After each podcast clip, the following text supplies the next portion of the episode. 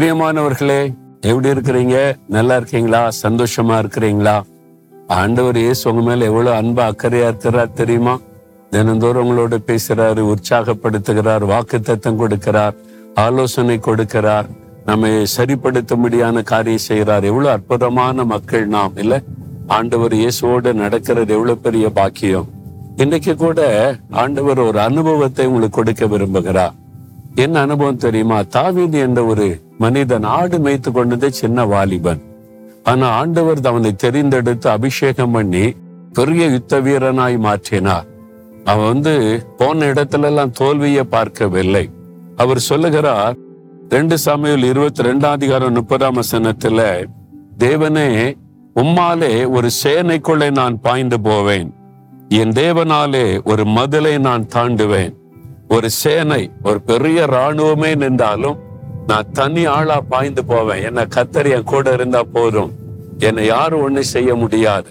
பெரிய மதலை கூட என்னால் தாண்ட முடியும் என்று சொல்லுகிறார். உங்க வாழ்க்கையில ஒரு யுத்தம் ஒரு ராணுவம் உங்களுக்கு விரோதமா எழும்பி இருக்கலாம். சாத்தான் பெரிய சேனையா எழும்பின்னு இருக்கலாம். பயப்படாதங்க. பெரிய மதலா இருக்கிற எப்படி இதெல்லாம் தாண்டி செல்லுவது? கத்தர் கூட இருந்தா தாண்டி செல்ல முடியும். நீங்க ஆண்டவரை சார்ந்து கொண்டு அவர் மேல விசுவாசம் வைத்தீங்கன்னா எதுவும் உங்களை சேரப்படுத்த முடியாது. தென்கொரியா தேசத்துல ஒரு சம ஒரு யுத்தம் நடைபெற்று கொண்டிருந்தது. அதுல நல்ல விசுவாசம் உள்ள ஒரு போர் சேவகன் யுத்த களத்தில் இருக்கும்போது யுத்தம் மும்முரமாய் நடக்கிறது.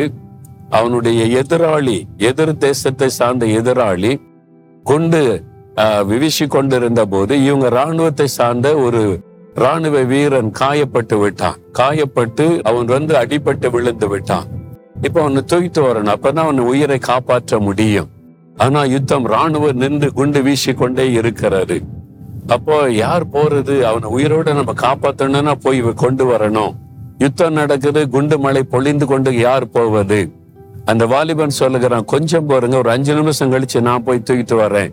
அவனை காப்பாத்துறேன்னு சொல்லி. ஏன் இப்பயே போக வேண்டியதுதானே? இல்ல அஞ்சு நிமிஷம் அஞ்சு நிமிஷம் பார்த்து கொண்டே இருந்தான். அஞ்சு நிமிஷம் அந்த டைம் வந்த உடனே தைரியமா உள்ள போனா குண்டு மழை பொழிந்து கொண்டே இருக்கிறது. எதிரி ராணுவம் சுட்டுக்கிட்டே இருக்கிறான். அவன் போய் அவனை தூக்கி கொண்டு வந்து அதனால உயிர் காப்பாற்றப்பட்டாரு. ராணுவ அதிகாரி கேட்டாரு இதை நீ முதல்ல செய்திருக்கலாமே? எதுக்கு அஞ்சு நிமிஷம் வெயிட் பண்ணிக்கிட்டே இருந்த? அவர் சொன்னாரு நான் டைம் பார்த்துக்கிட்டே இருந்தேன். ஏன்னா அந்த குறிப்பிட்ட நேரம் வரும்போது என்னுடைய தாயார் எனக்காக ஜெபம் பண்ணுவாங்க. அவங்க தவறாம அந்த குறிப்பிட்ட நேரம் எனக்காக ஜெபிப்பாங்கன்னு எனக்கு தெரியும். அவருடைய ஜெபத்தின் மூலமா தேவன் எனக்கு பாதுகாப்பு தருவார் என்று அறிந்தேன். அதனாலதான் அவ்வளவு குண்டுகள் வந்து கொண்டிருந்த போது என்னை சேதப்படுத்த முடியல.